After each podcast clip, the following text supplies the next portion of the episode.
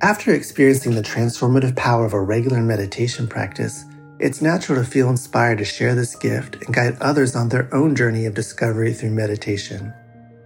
Join Buddhist teacher David Nichtern and Duncan Trussell, comedian and creator of the Netflix animated series The Midnight Gospel, for a free online event on Tuesday, May 7th at 6 p.m. Eastern Time. They'll discuss the profound practices of mindfulness in Dharma Moon's renowned mindfulness meditation teacher training program.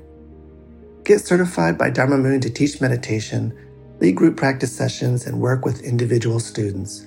Visit dharmamoon.com slash be here now for more info and to reserve your spot for the free online event with David Nichtern and Duncan Trussell.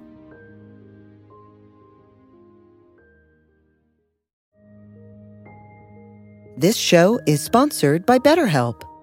Are you holding on to a secret you need to get off your chest? Maybe you're feeling regret about past actions. If you keep your stressors all bottled up, it can start to affect you negatively. Therapy is a safe space to get things off your chest and work through whatever is weighing you down. It's also a great way to improve your communication skills, learn to resolve conflict, and more. If you're thinking of starting therapy, give BetterHelp a try. It's entirely online and designed to be convenient, flexible, and suited to your schedule. Get it off your chest with BetterHelp. Visit betterhelp.com slash insighthour today to get 10% off your first month. That's BetterHelp, H-E-L-P dot com slash insighthour.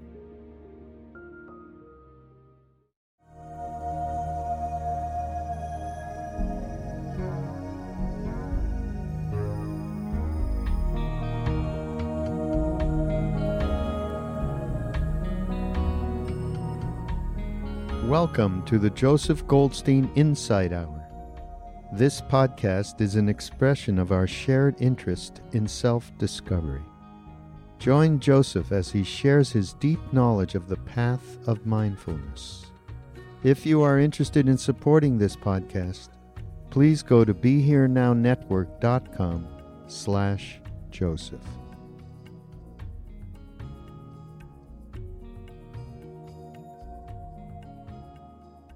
Hi, this is Raghu Markus. I want to introduce this uh, talk from Joseph Goldstein. It's really of uh, deep interest for me. Well, it should be of deep interest for everybody, but it's around the concept of emptiness. And, and Joseph gave this amazing talk, and uh, I'm actually titling it The Zero Center of Emptiness which he mentions at some point uh, during the talk. And as he says here, that that term empty is really not that appealing to anybody. And how do we understand what that uh, term means? And um, so, of course, Joseph is so great at uh, the practical application of some of these which uh, these terms which at times can be very uh, arcane and complex. So l- he starts with um, one experience just touching on experiences of emptiness and the and the ways that we we can experience it and have experienced it. And um, and and the first st- the starting point of emptiness is a lack of self centeredness. Right? It's uh, it's the notion, you know, our our common notion and the way that we live our lives from day to day is is that they revolve around this self center. And we do things like desire for new experiences, even as we know them to be continually changing. And he says, Isn't it amazing that we continue to do this, living our lives relying on the next experience to fulfill us, even when we know it won't? It's kind of like a junkie, really. Uh, so, uh, the idea um, to counter this, of course, is the power of uh, through the power of mindfulness practice, meditative practice, the power of investigation. We begin to leave this self-referential orbit. We begin to enter into the gravitational sphere of the Dharma, of the way of things. We we begin to get glimpses of the zero center of emptiness rather than the self center of I and mine. So, this is a basic critical uh, analyzation of what emptiness is. And, um, and, and, and it's in reference to the I, me, mine that we live, the movie of me that Krishna Das calls it. Um, and uh, he he talks about we have an address here, but at the same time we recognize the nowhere that we come from. So it's not that we have to go ahead and deny our being here and the subject ob- object, uh, or he says it best here the challenge of living on the con- conventional level, the world, of concepts and language, subject and object, of a sense of self and others, at the same time staying connected to the more ultimate truth of emptiness of self. So that's that that is our basic challenge and and uh, you know Joseph talks more uh, uh, here about the different ways in which we commonly experience uh, that sense of emptiness that he's speaking of here. And uh, it can be in an, an, an ineffable experience uh, through, it could be just after uh, real length of time of getting one pointed in meditative practice that that experience can happen where there's no subject object there's not that self referential uh, point of view, just for a brief moment. And we're talking sometimes seconds. But, but it's the quality of that, and then the trust that you have in that, uh, that uh, uh enables you to create uh, the uh, way in which we can live, still staying connected to the ultimate truth while living in the world. And there's uh, he mentions another. He talks about another ways, of course, through our teachers, and he talks about this wonderful teacher that I do know about named Dipa Ma, and uh, who had come to the center, and and she came and uh, was bowing in front of a statue of the Buddha, and he just saw how empty that bow was to the empty uh, image of Buddha. And and he also said, and this to me is the key in which ties together a whole bunch of things in my mind. But he also said it was love bowing to love. And uh, and I, t- those I'm sure many of you uh, have listened to different podcasts on the MindPod network, and and you've heard me talk about our family of low hanging fruit. I, I kid around with it on Mindrolling with David Silver. Uh, these people who have been our family for decades, and the way in which we blend, and meaning the we part is uh, my experience, Ram Dass, Krishna Das from India, and our relationship with Neem Karoli Baba, and our relationship uh, with uh, bhakti yoga, the yoga of devotion, and then Joseph and Sharon and Jack and their relationship with uh, Buddhism, and how it meets in this absolutely in this phrase, in his experience of seeing his teacher Dipa Ma. It was love bowing to love, emptiness bowing to emptiness. And I uh, recently uh, had this experience um, this intimation of ent- emptiness, working on a, a program that Ram Dass did with uh, Roshi Joan Halifax and Frank Ostaseski around death and dying. And at one point, Ram Dass was asked about unconditional love and the truth of it. And he described and he went into the moment where he first experienced that with, with our guru, Neem Karoli Baba Maharaji. And he, he got very, very uh, into the center of that love. And, and then he just kept repeating about Maharaji. He was just empty, he said over and over. He was just empty.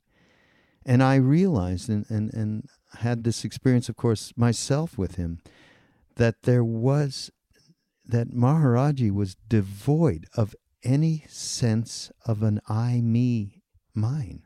There was nothing. He wasn't loving us. He was just being that state, which, which is described uh, so well uh, as shunyata in Buddhism, and how Joseph refers to it here with his own teacher, Dipama. So, this is a, a, a, great, great talk from Joseph around this subject of emptiness uh, that is so very difficult for, for many, for most of us. That's for sure. So, here it is. It's uh, Joseph Goldstein at his best, the zero center of emptiness. And uh, please, uh, we appreciate your support, everybody. These podcasts are only available and can only be continued because of your support. And uh, so please do, do go to mindpodnetwork.com and in this case, slash Joseph, and just uh, help us out through the donation button or through uh, our Amazon link or Audible link uh, or even buy a t shirt or two. Thank you. And here is Joseph. One of the words in Pali and Sanskrit that has tremendous implications for our practice in our lives is the term bodhicitta. And bodhi, as you know, means awakening, and citta is the word for heart or heart mind. so we can understand bodhicitta as the heart mind of awakening. So this has two levels of meaning.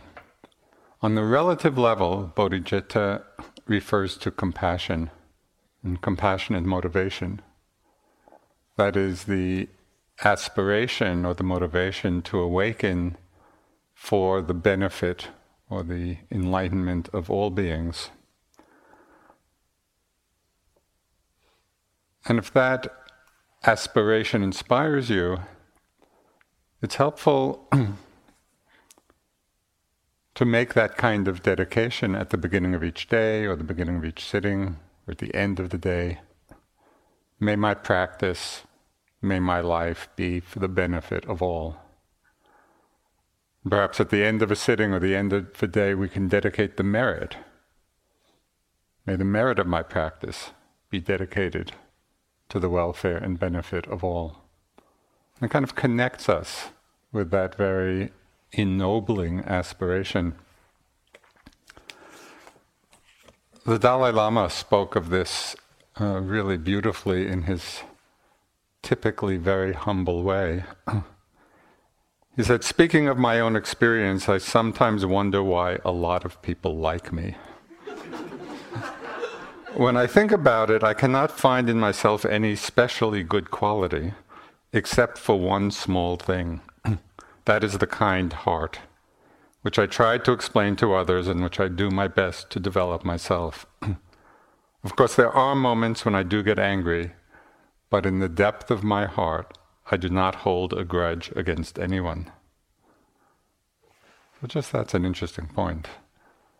You know, although at times I do get angry, in the depth of my heart, I do not hold a grudge against anyone. I cannot pretend that I'm really able to practice bodhicitta, but it does give me tremendous inspiration. Deep inside me, I realize how valuable and beneficial it is.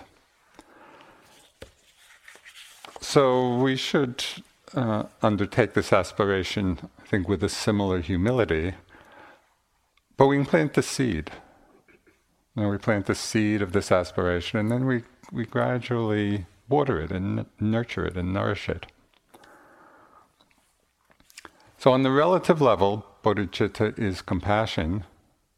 And on the more ultimate level, it refers to the empty, aware nature of the mind itself. And it's said that when compassion and emptiness are both present, enlightenment is unavoidable. So I thought it would be worth exploring these two aspects a bit tonight. I like that word, unavoidable, despite our best efforts to avoid it. so, one of the transforming realizations in practice is to realize that compassion and emptiness are actually not polarities, they're really the expressions of each other. And there's one teaching by a Tibetan uh, Dzogchen master, I think it was 18th century, his name was Shabkar. There's one teaching of his which beautifully encapsulates this union of relative and absolute truth, this union of compassion and emptiness. He said, The mind's nature is vivid as a flawless piece of crystal, intrinsically empty, naturally radiant, ceaselessly responsive. So, tonight, talk about these three aspects actually, what they mean and how we can experience them. So, how do we understand, or how can we understand, the meaning of intrinsically empty? For many people, the word empty or emptiness doesn't really seem all that appealing. You know, if you go up to somebody in the street, how about a little emptiness? you know, it kind of conjures up notions of maybe blankness or a gray vacuity. But the Pali word and Sanskrit word for emptiness is shunyata. And in the Buddhist teachings, this word shunyata has a wealth of profound meanings. So I want to go through just a few ways that we can actually touch into this experience of emptiness for ourselves. Perhaps on the simplest level, we can understand emptiness to mean a lack of self centeredness. Usually we think of self centeredness as being a kind of personality problem. You know, somebody's quite self centered and know, maybe think they should go to a therapist to address it. But it actually has a more profound meaning. That is when we create or hold a self, a sense of self, to be at the center of our lives. Now, where the sense of self becomes the reference point for all that we think and sense and feel. It's the idea that there's someone behind the flow of changing experience to whom it's happening. You know, we've talked about this a lot over these last weeks. It's that wrong view, according to the Buddha's teachings, of claiming thoughts and feelings and sensations, my thoughts, my feelings, my body. And we often, or perhaps even mostly, in our lives, live in the gravitational field of this self center. You know, when, you, when we look at our hopes and our fears and our plans and our worries, our work, our relationships, our whole lives are revolving around this self center. Know, around desires for having ever new experiences, even as we know them to be continually changing. It's amazing, really, that we continue to do this. You know, that we're living our lives relying on the next experience, the next hit of experience to fulfill us, even when we know that it won't. So this is this is kind of startling, you know, that, that our lives are unfolding, you know, based on this kind of desire. But as you also know through your practice, through a sustained and wise attention to the flow of experience, you know, through the power of mindfulness, through the power of investigation, through the power of wisdom, we begin to leave, at least at times, this self referential orbit. We begin to enter into the gravitational field of the Dharma. Now we get glimpses of the zero center of emptiness rather than the self center of I and mine. So our whole perspective begins to change. Rumi, who I'm sure most of you are familiar with, the great Sufi poet, he said, Live in the nowhere that you come from even though you have an address here. and this is a lot what Brian was talking about last night. We do have an address here, but at the same time, as we're living in our, our at our address, we really are recognizing the nowhere that we come from. So this is the challenge that we all have, and we have it on retreat, but you'll be having it uh, even more uh, clearly when you leave the retreat. The challenge of living in the conventional level, on the conventional level of the world, or conventional reality, you know, of concepts, of language, of subject and object, of some sense of self and other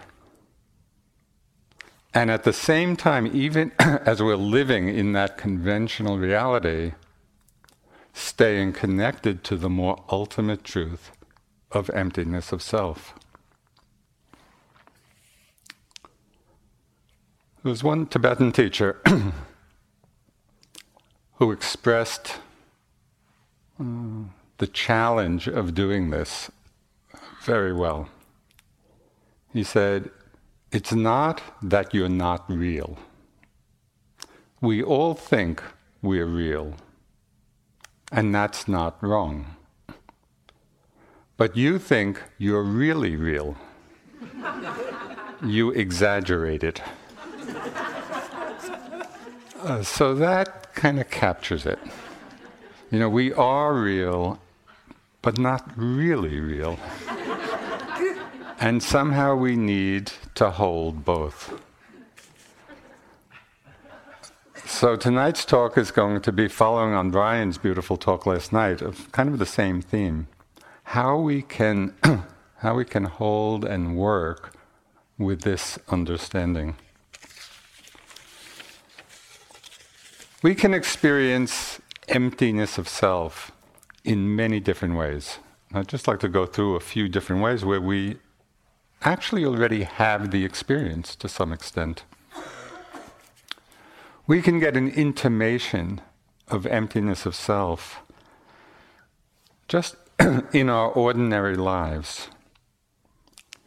You know, sometimes we just enter into an effortless flow of experience, and it might happen playing music, it might be in sports, it might be you know, in our work in some way, where things seem to be going along all by themselves in a flow without a sense of self present, and actually feeling that things are going on quite a bit better without it. You know, we've, we've kind of gotten out of the way, and there's, there's this spontaneous flow that's unfolding. So many people, I think, you know, have intimations of this in their lives. We can also be reminded of the emptiness of self uh, by our teachers. you know, either by their presence or by their words. I think over these weeks, you know, we've mentioned at different times our teacher Dipa Ma, this, you know, amazing woman from India, um, who's just an extraordinary practitioner and developed, you know, high stages of realization and deep states of concentration and all kinds of powers of mind.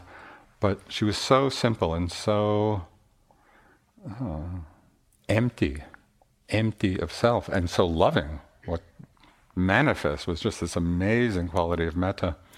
And I remember one time she was here for a three month retreat, uh, helping to teach. And she came in and she bowed down to the Buddha, and I was just on the side observing. And it was so striking to me and so vivid.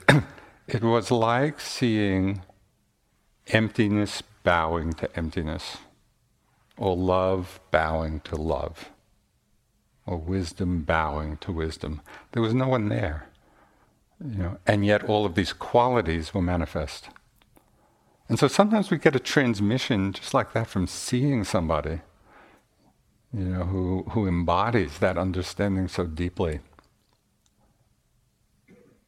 Sometimes it's the words of a teacher that can really mm, cut right to the core of things. There's a story of a woman from Canada who was a student of Kalu Rinpoche, one of the great Tibetan teachers. She had been with him in India and Nepal and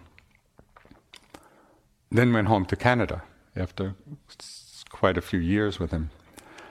And this was this goes back many, many years where there was not a lot of Dharma practice happening in the West, so she felt quite isolated and alone. So she wrote to him and said, The only thing that keeps me going is holding you in my heart. And some weeks, weeks later she gets a card. It's just a little card with one line in it on it. The nature of the heart is emptiness. I could hear, hear this poor woman. yeah, the only thing that's keeping me going is holding you in my heart. the nature of the heart is emptiness. but then, uh, some days later, or a week later, she gets another, another little message. When he wrote, When you practice the noble Dharma, slowly the clouds of sorrow will drift away and the sun of wisdom and great joy will be shining in the clear sky of your mind. You know, and so it's understanding that in one way, emptiness and the understanding of it cuts through our clinging and attachment. And yet, what's left is not gray or empty in the sense we might think. The mind, the heart, is filled with joy. The sun of wisdom and great joy will be shining in the clear sky of your mind.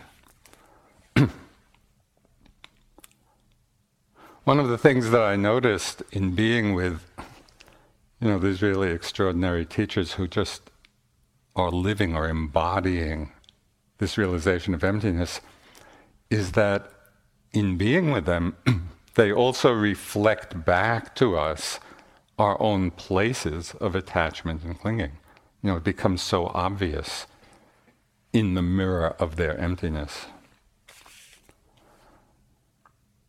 Okay, so sometimes we get intimations of it just in our ordinary lives in that effortless flow.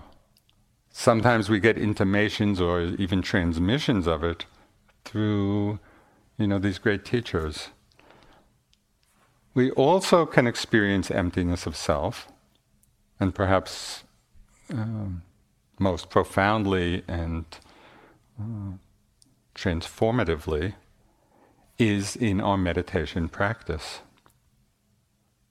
Now, have you had, perhaps even for short times, experiences either in sitting and walking when suddenly things just seemed to be going along by themselves? There was a strong enough momentum of mindfulness. You know, and this can happen as we practice the momentum of mindfulness gets strong enough so that it doesn't need our continual effort. It's working by itself. And we begin to get a real felt sense of experience as being empty phenomena rolling on. It's all going on by itself. And so we're tasting, you know, even for those short moments, uh, a real sense of emptiness. In our meditation, if we're, if we're really looking at this and investigating, we begin to see that there's no existent thing to which self or I refers to. And those words are convenient designations and they serve a purpose in the conventional world. So it's not that we get rid of those that terminology, but when we look deeply, what does it actually refer to? We see that there's no unchanging element in this process uh, that's stable enough to be called self.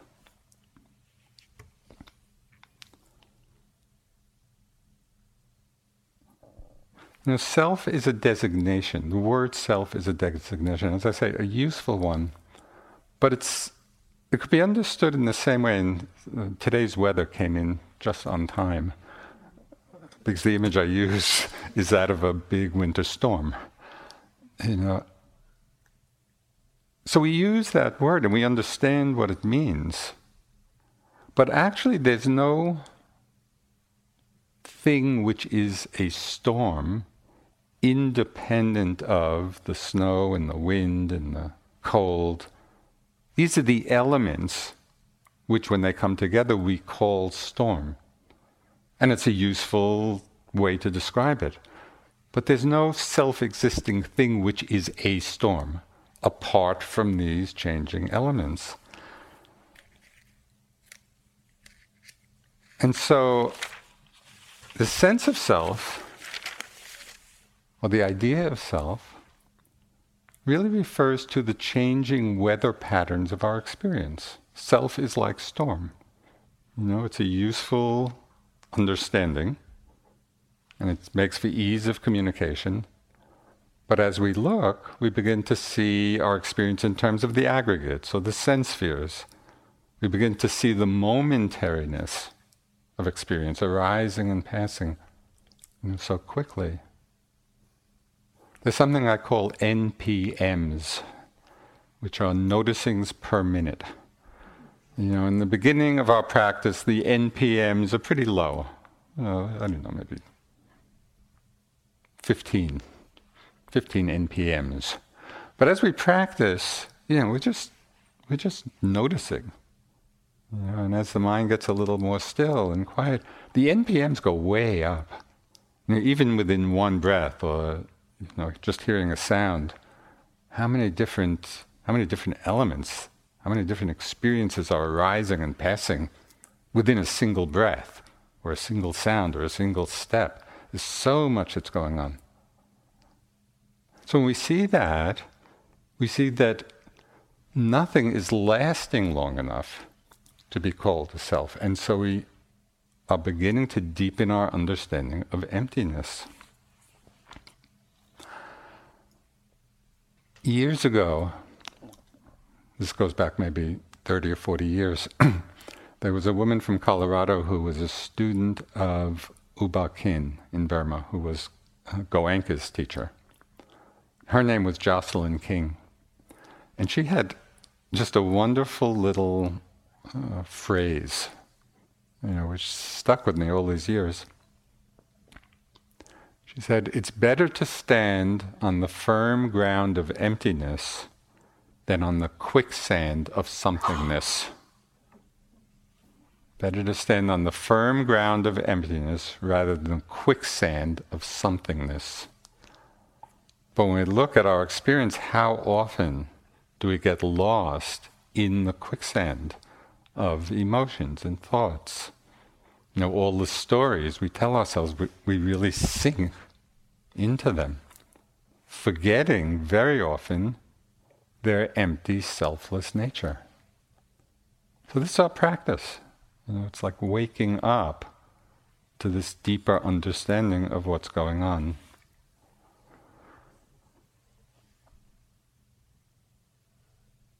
Another way of understanding emptiness, not only of understanding it, ex- actually experiencing it, is something Brian spoke about last night, and I want to reiterate because when we pay attention to it, it's so obvious. And that is that things are not subject or amenable to our will. And this is one of the meanings of anatta, selflessness or shunyata, the ungovernableness of phenomena, that things are following their own laws. You know, and as is completely obvious, we cannot say with any hope of success, may my body not get old. May my body not get sick. May I have only pleasant thoughts. You know, just imagine if you could come into the sitting and may I have no pain this sitting. How successful will you be? You know, at times there's no pain, but things happen not because of our will, but they're arising out of appropriate causes and conditions. It's not because they belong to us, experience belongs to us in some way that we can command. So if we want something to happen, if we have the aspiration for something to happen, we need to understand what are the appropriate conditions for that to arise.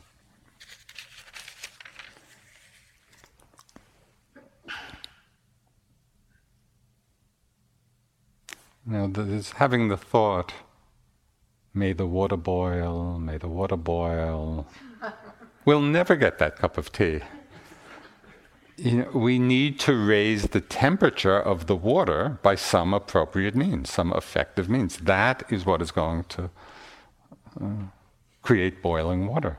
So it's the understanding of what conditions, what causes lead, lead to what. What leads to what. Actually, in some way, I think all of the Buddha's teachings could be condensed into that phrase. He taught what leads to what.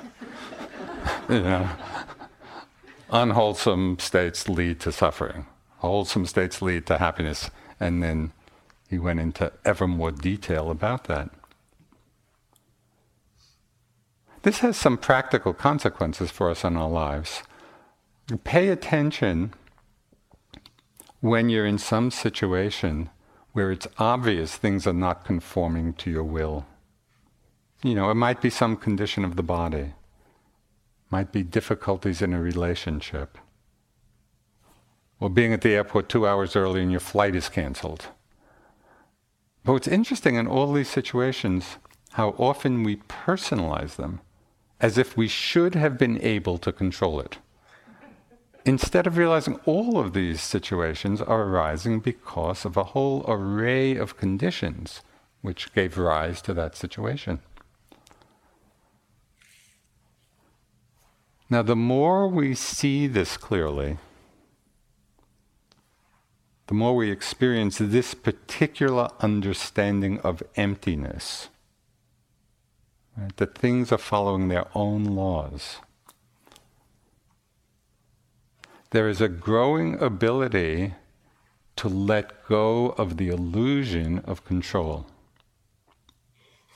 We stop living in that illusion. And one of the very uh, amazing consequences of freeing ourselves, at least to some extent, from this illusion of control is that we are able to see more clearly what are the actual conditions necessary to accomplish our aims. So, clear seeing, letting go of the illusion of control, we come out of all the posturings of self and we actually engage in the activity of wisdom. There's an aspiration, whatever it may be, a worldly one, a spiritual one, there's an aspiration, and we see, oh, what's necessary to accomplish this? Sometimes I think that if governments and politicians could understand this truth?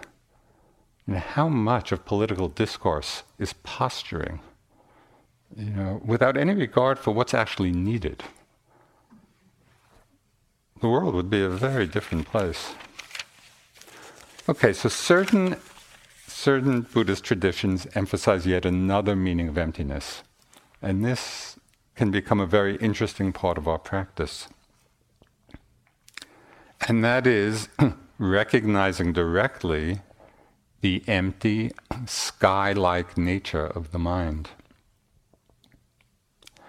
Padmasambhava was a great Indian adept who brought Buddhism to Tibet.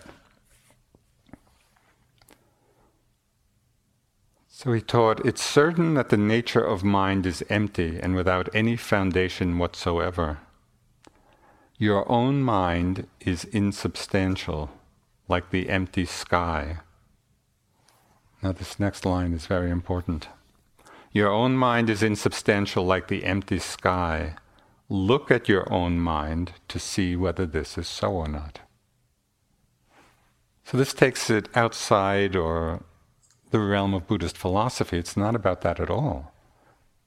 The, the instruction here is to look into our own minds so that we can actually realize its empty, insubstantial nature. You know, when we look for the mind, there's nothing to find.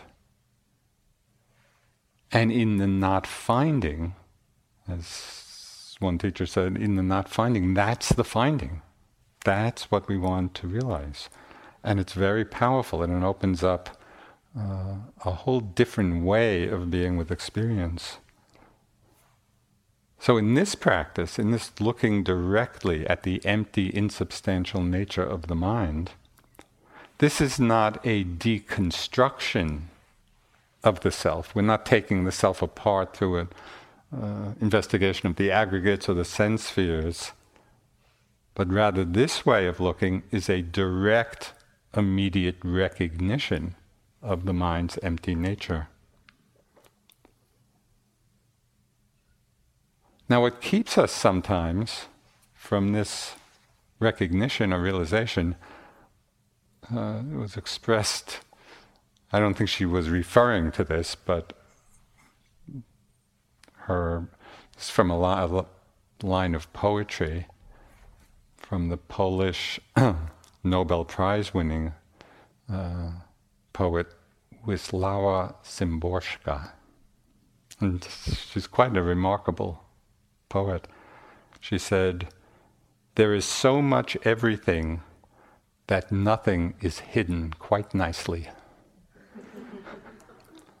and it kind of captures, you know, we're so entranced with the somethingness of it. There's so much everything. You know, there's so much in experience and appearances that we miss or we overlook the empty aspect. But also, a lot of care is needed here because it might be easy to create some idea of emptiness or get attached to emptiness, you know, or even some created experience of it. And I actually fell into that trap for quite a while. When I first kind of was playing with these teachings, you know, and the idea, oh yeah, look for the emptiness of the mind, not you know, not the objects. So, I don't know, it was weird. It was like a whole month of practice where I kind of, it's even hard to describe. I kind of backed into a corner, no object, no object, no object, empty, empty, empty. and then tsh, held on to that. It was ridiculous. and very tension producing. Until I find that, okay, this is clearly not the way. I was just creating some idea, you know, of what emptiness might mean. And it can get even more, that's, can get quite a bit more subtle than that. Somebody once came to Tsoknyi Rinpoche, who's, you know, a young contemporary Dzogchen teacher, describing a wonderful experience of the mind becoming very spacious. And she was describing, you know, her experience. Oh, yeah, the mind, just this great vast spaciousness. And he made a very interesting uh, distinction. He said, in talking about the, this empty nature of mind, it's not so much spaciousness as groundlessness. Do you get a sense of the difference? Spaciousness is already a created mind state. It's a mind state of spaciousness. Whereas groundless, like this, nothing created that.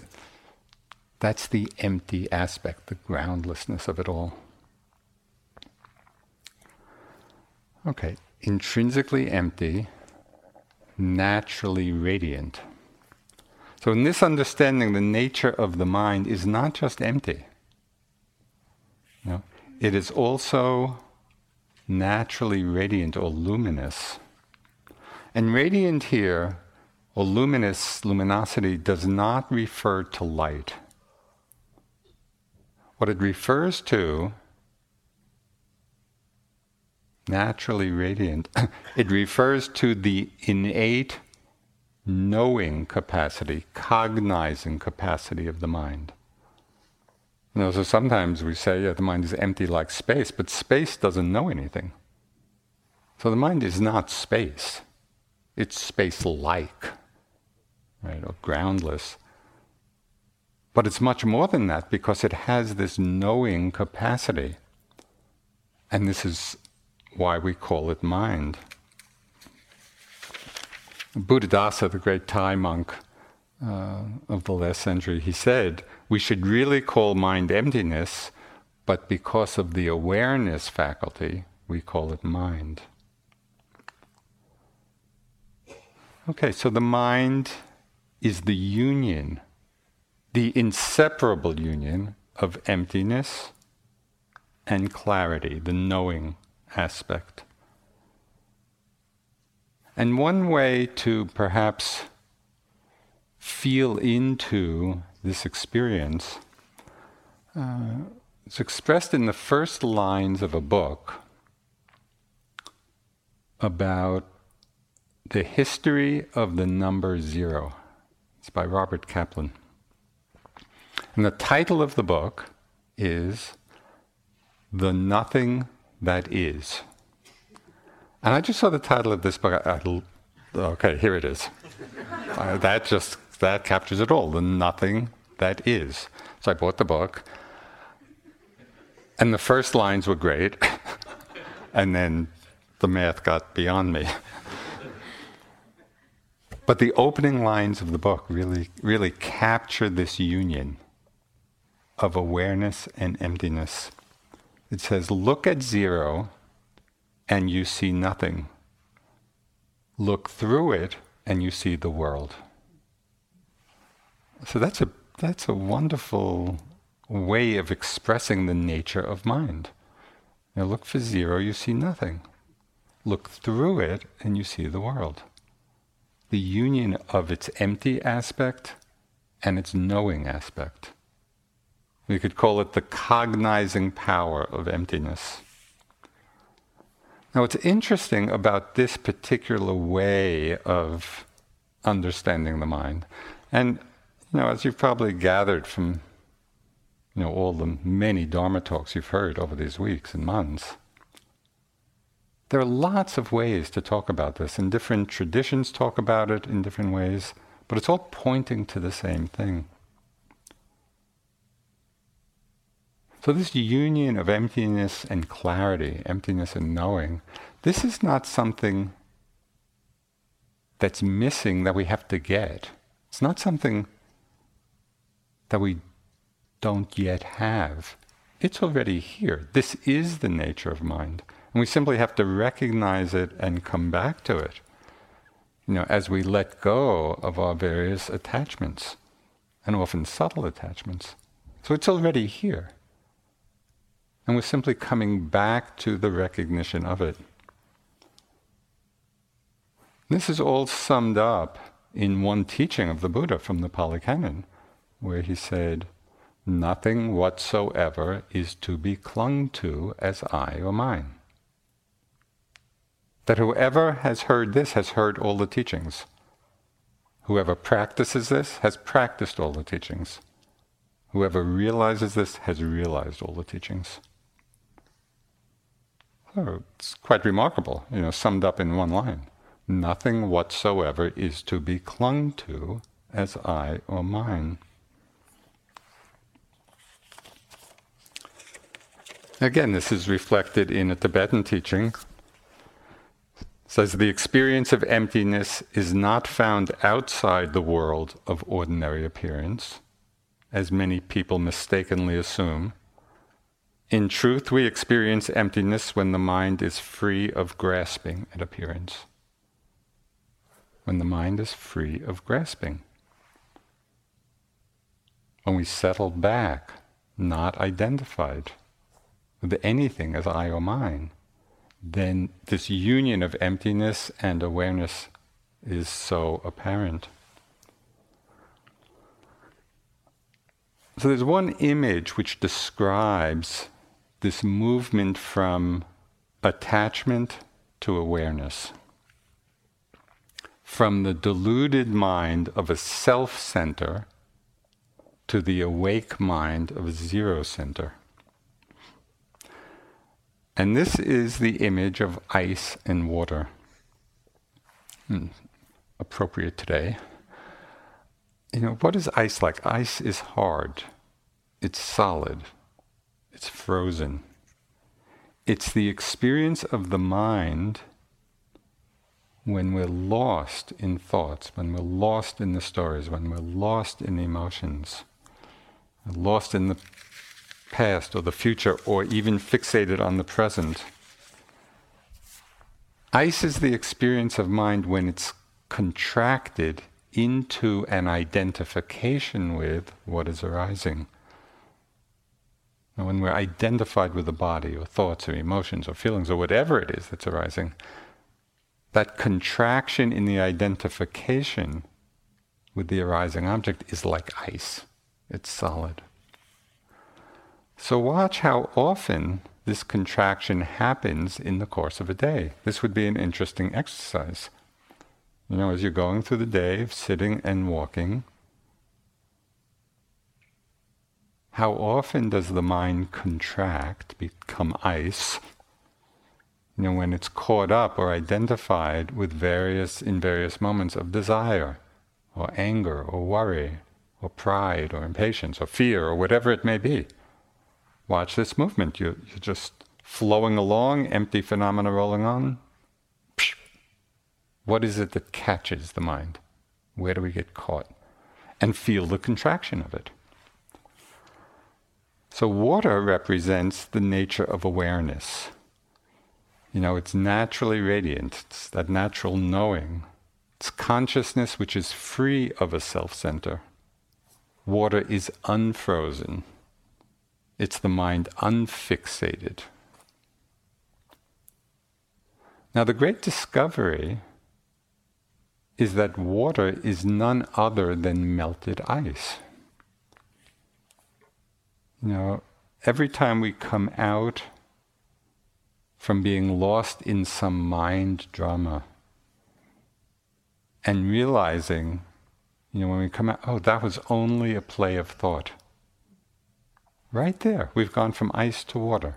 You know, when we're lost in it, the contraction of self and identification. When we see it, the same phenomena. Right? The thought may still be there, no longer identified. Psh, the ice has melted and it's just part of the ongoing flow. So, what's important here to see is that awareness is not some far off state that we have to look for or get. It's rather this very mind that's simply unfrozen. It's not caught in attachment, not caught in identification. Now, one little subtlety here, need to be a little careful, because sometimes we think that we're in the free flow of water, and it's really slush. you know, where there are subtle attachments or subtle fixations, perhaps even an identification with awareness itself. Uh, so then it's not quite the free flowing of water. So, in this open, unobstructed nature of awareness, empty of self, we experience the third aspect of the nature of mind. So, it's intrinsically empty in the different ways we talked about, naturally radiant. It has this innate, wakeful, aware quality, this capacity to know. And the third aspect is ceaselessly responsive. So this now gets very interesting because it's the way our understanding manifests. There is a great spontaneity and responsiveness to situations. It's like water flowing down a mountain, and it's finding the shortest way. Water will find the shortest way down the mountain, depending on the particular topography. So, one of the elements of bodhicitta, of ultimate bodhicitta, is that compassion or responsiveness is the very activity of emptiness.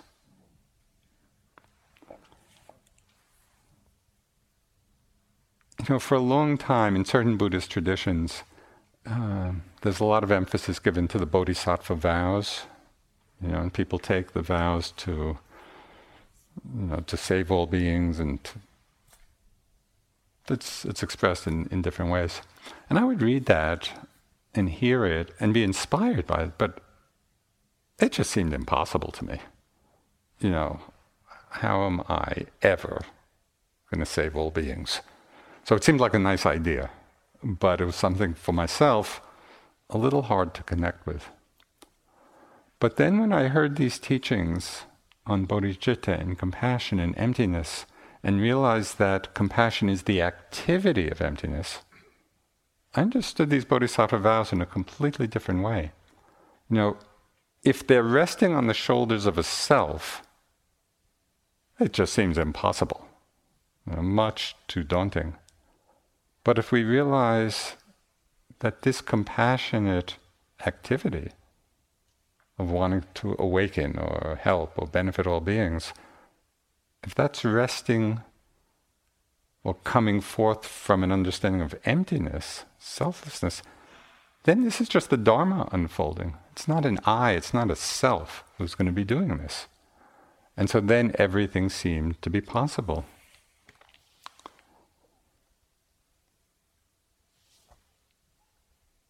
Intrinsically empty, naturally radiant, ceaselessly responsive.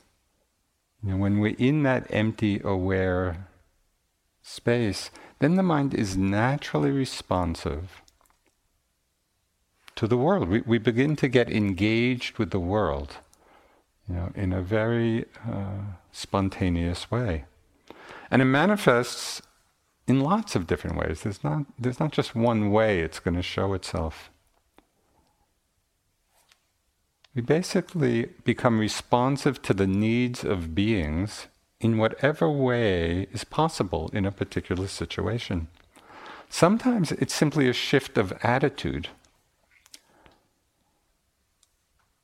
I read an interview uh, with Aung San Suu Kyi, you know, the democracy leader in Burma, uh, an amazing woman. She had been under house arrest, I think, for close to 17 years or something like that. And, you know, some years ago she was released from house arrest and the political situation in Burma has, has changed somewhat. But in the interview, it was with an Australian newspaper, and they were asking her, you know, the generals, the military, are just a brutal re- regime. And for her, you know, she was under this house arrest for so long. Uh, and they asked her, "Didn't you? Don't you want to bring the generals down?"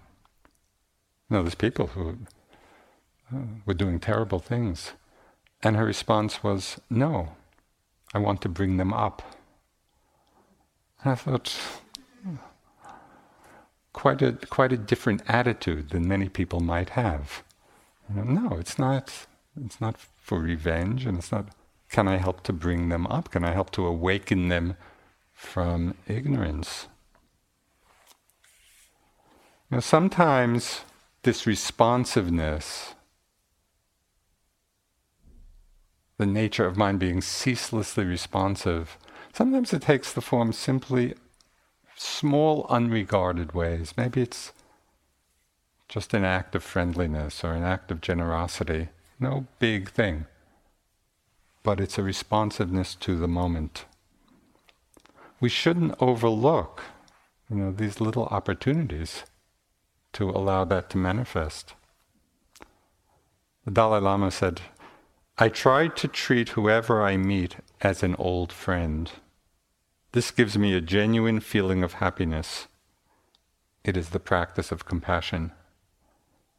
Such a, I mean, such a simple thing, but very difficult to do. How would it be to go through life treating everyone we meet as an old friend? You know, to be so uh, back in this experience of empty, aware responsiveness. You know, we're, we're, we're outside of our stories, and we treat everyone as an old friend. Be a very different way of going through the world. Sometimes compassion manifests as the willingness to learn. We've experienced this a lot here at IMS, and I think we've mentioned this over the, the last months. Now, for the past five or six years, IMS has been committed in, in a significant way to just the whole issue and question of diversity and inclusion.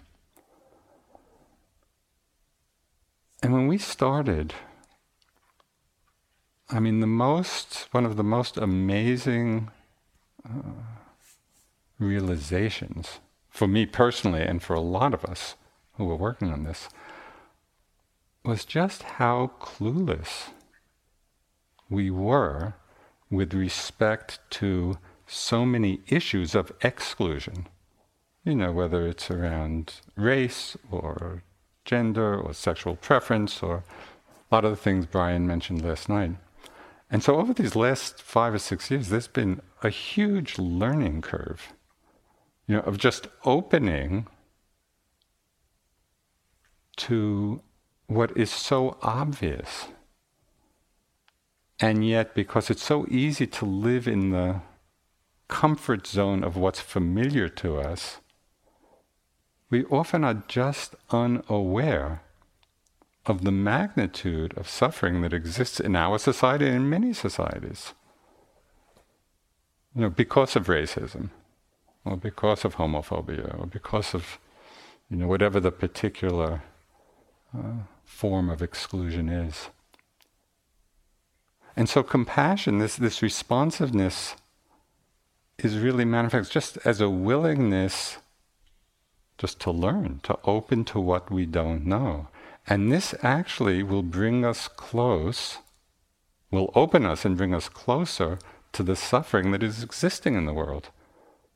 And it's this openness and willingness to come close to suffering which is the condition for compassion to arise. So it's all interrelated here. So this has been a very personally uh, rewarding endeavor, both both for myself and also just for IMS as an institution. And sometimes compassion, this responsiveness, manifests in acts of tremendous determination and courage. And there are you know, striking examples of this. We think of people like uh, Nelson Mandela, you know, Martin Luther King Jr., where in the face of tremendous anger and hatred and hostility, somehow they manage to keep their hearts open. So this is quite remarkable. There's a doctor by the name of uh, Paul Farmer. Perhaps some of you, there's a book written about him called by Tracy Kidder called Mountains Beyond Mountains. He's done a lot of work. He's done a lot of work in Haiti and in many other countries now around the world, uh, working with AIDS and TB, and, and he really puts himself out there. And this was a story from that book, the book about his life. We had set up a clinic in Haiti, and a lot of people, you know, were coming. And then he took a few days to go off into the mountains to treat uh, just two families, you know, who needed help. And his colleagues criticized him for that. Said, you know, you're going to spend all this time for two families, and so many people are coming here who need you. And this is what he wrote. If you say that seven hours walk is too long to, to walk for two families of patients, you're saying that their lives matter less than some others. And the idea that some lives matter less is the root of all that's wrong in the world.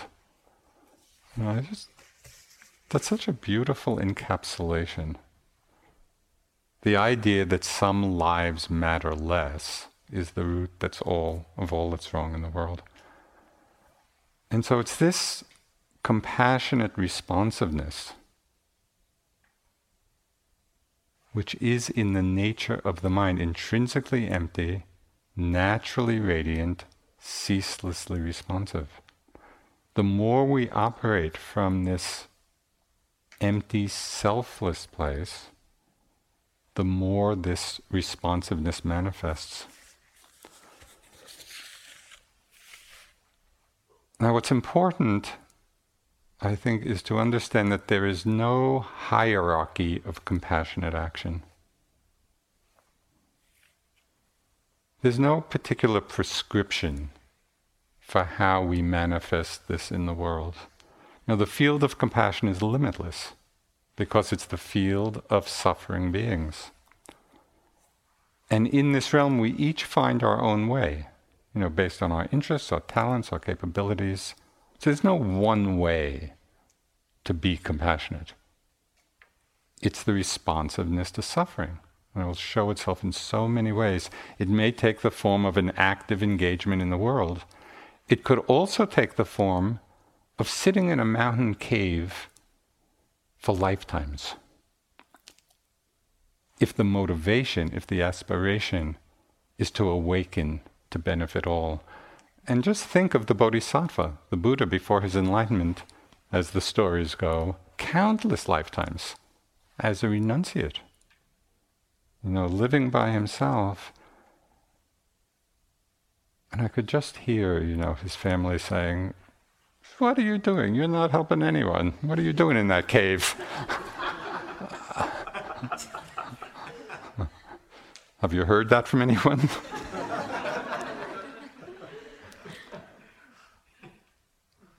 And yet, it was all that work that he did for, for perhaps countless lifetimes, which finally flowered in the hugely compassionate energy of his awakening, which we are benefiting from 2,600 years later. You know, the power of that. So it's not to judge, you know, not to think, oh, there's one way that we have to, to manifest this. We need a really great humility as we walk on this path.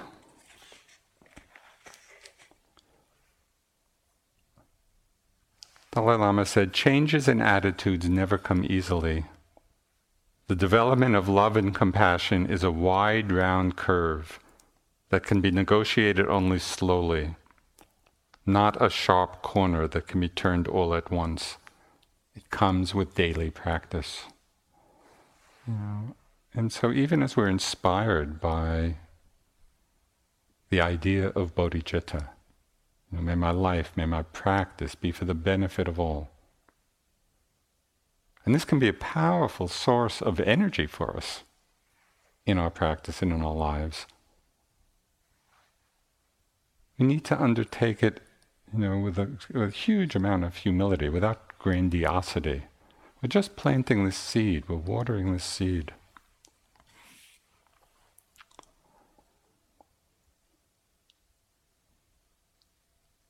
Just to close,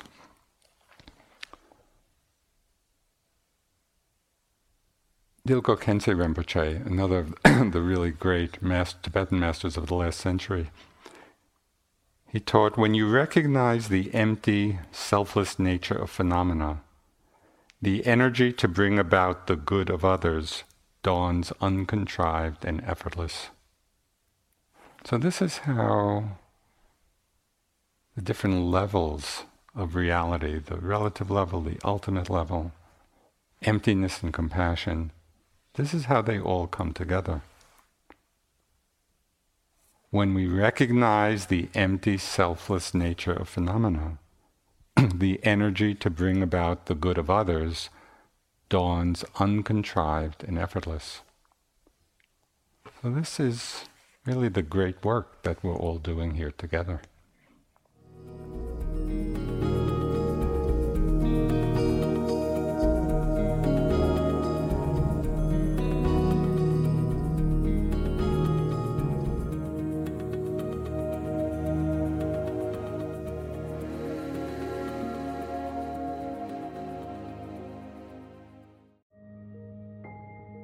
This show is sponsored by BetterHelp. Are you holding on to a secret you need to get off your chest? Maybe you're feeling regret about past actions. If you keep your stressors all bottled up, it can start to affect you negatively. Therapy is a safe space to get things off your chest and work through whatever is weighing you down. It's also a great way to improve your communication skills, learn to resolve conflict, and more. If you're thinking of starting therapy, give BetterHelp a try. It's entirely online and designed to be convenient, flexible, and suited to your schedule. Get it off your chest with BetterHelp. Visit betterhelp.com slash insighthour today to get 10% off your first month. That's BetterHelp, H-E-L-P dot com slash insighthour.